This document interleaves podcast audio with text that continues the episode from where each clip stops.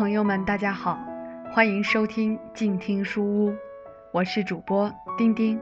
今天继续跟大家分享由叶夏丁女士所著的《天地悠悠：胡宗南夫人回忆录》中留学美国这一章节。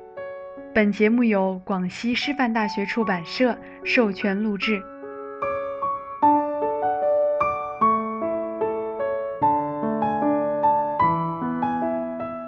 在华盛顿的那两年当中，虽然因功课很忙，很少出去交际，但也并不是完全与世隔绝的。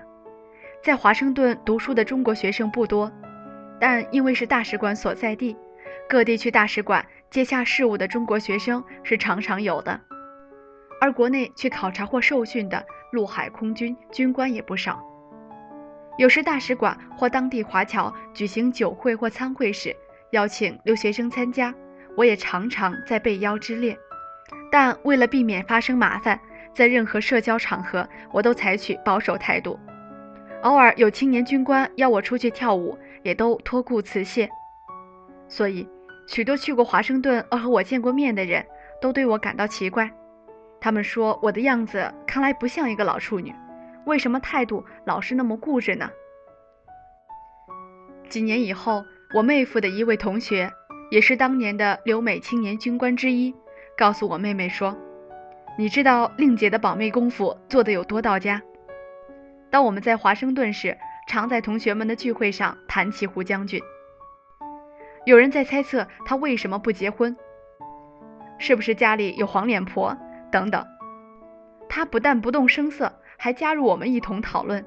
谁也想不到，他是他的未婚妻。”有时也有男孩子请他出去吃饭跳舞，他老是说功课忙不肯去。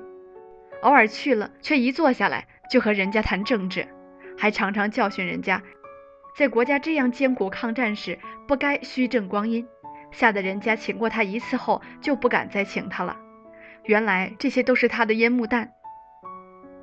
妹妹把他的话学给我听，我们都笑得要命。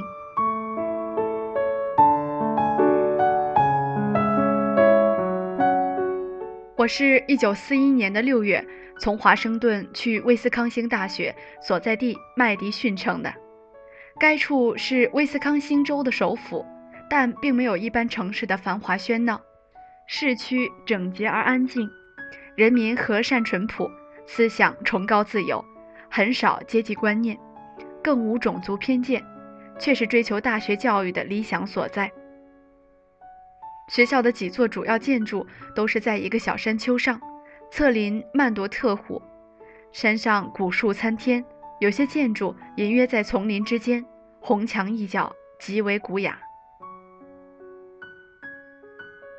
我住的宿舍叫伊丽莎白华德大厦，是五层的新式建筑，依山面湖，景色绝佳。宿舍里面的装潢很是华丽，每一层楼用一种颜色的墙纸。而地毯、窗帘、床单、客厅家具都是用相同的颜色。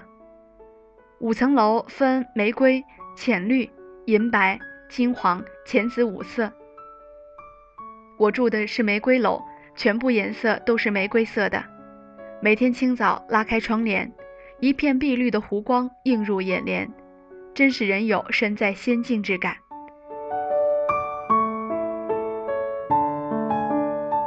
在美国读历史的沈先生夫妇曾去微笑念过一期暑期班，参观过我的宿舍之后，称赞那是水晶宫，说我们这些在里面的女孩子都是人鱼公主。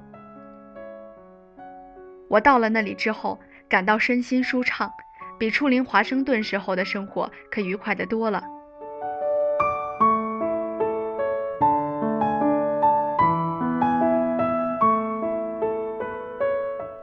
我在微校也是先念暑期班的，六月中到，六月下旬就在八个星期的暑期班注册。我选了两门功课，一门是政党政治，一门是美国政治思想。后一门是系主任高斯先生教的。高教授最佩服美国的一位思想家亨利亚当斯。上第一堂课时，他写给我们几本参考书，其中之一就是亨利亚当斯的教育。坐在我旁边的一位美国同学悄悄地告诉我，此老对这本书有偏爱，将来考试时他必有题目出在上面。我想给教授一个好印象，回宿舍后就去看那本书，并且一连看了三遍。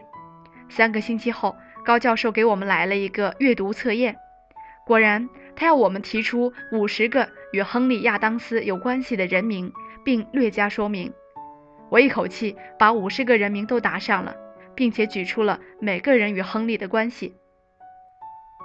第二次他来上课时，竟把我称赞的上了天。他说。在他所教过的学生中，从来没有一个答得这么完满的，而我一个外国学生居然做到了，可说是个奇迹。俗语说，好的开端便是成功的一半。从这次以后，这位老教授就对我另眼相看。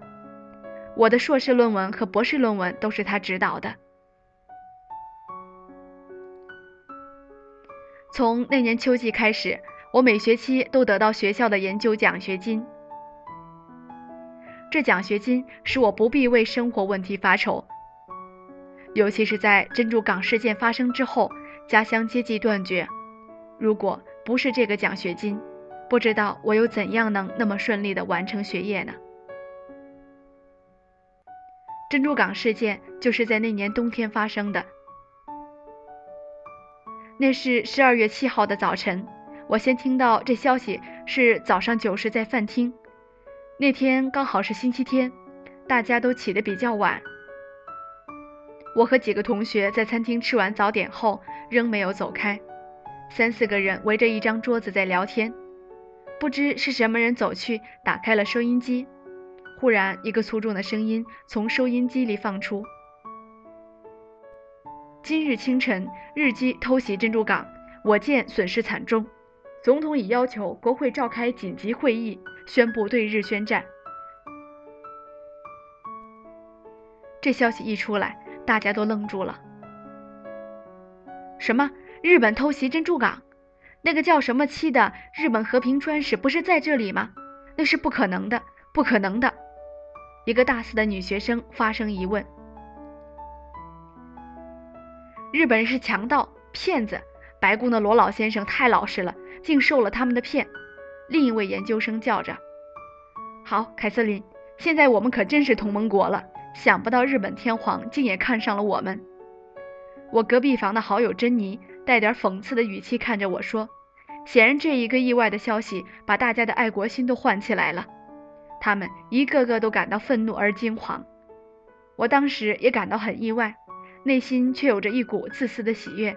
第一个意念就是：好了。”这一下我们不会再孤军奋斗了，但又怕人家说我幸灾乐祸，赶快跑回房里去，免得人家看到我的表情而误会了我的意思。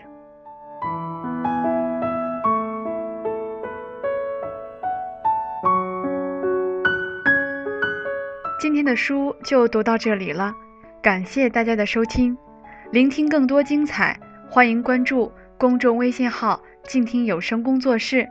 了解更多好书内容，欢迎关注公众微信号“广西师范大学”。我是静听有声工作室主播丁丁，我们下期节目再见。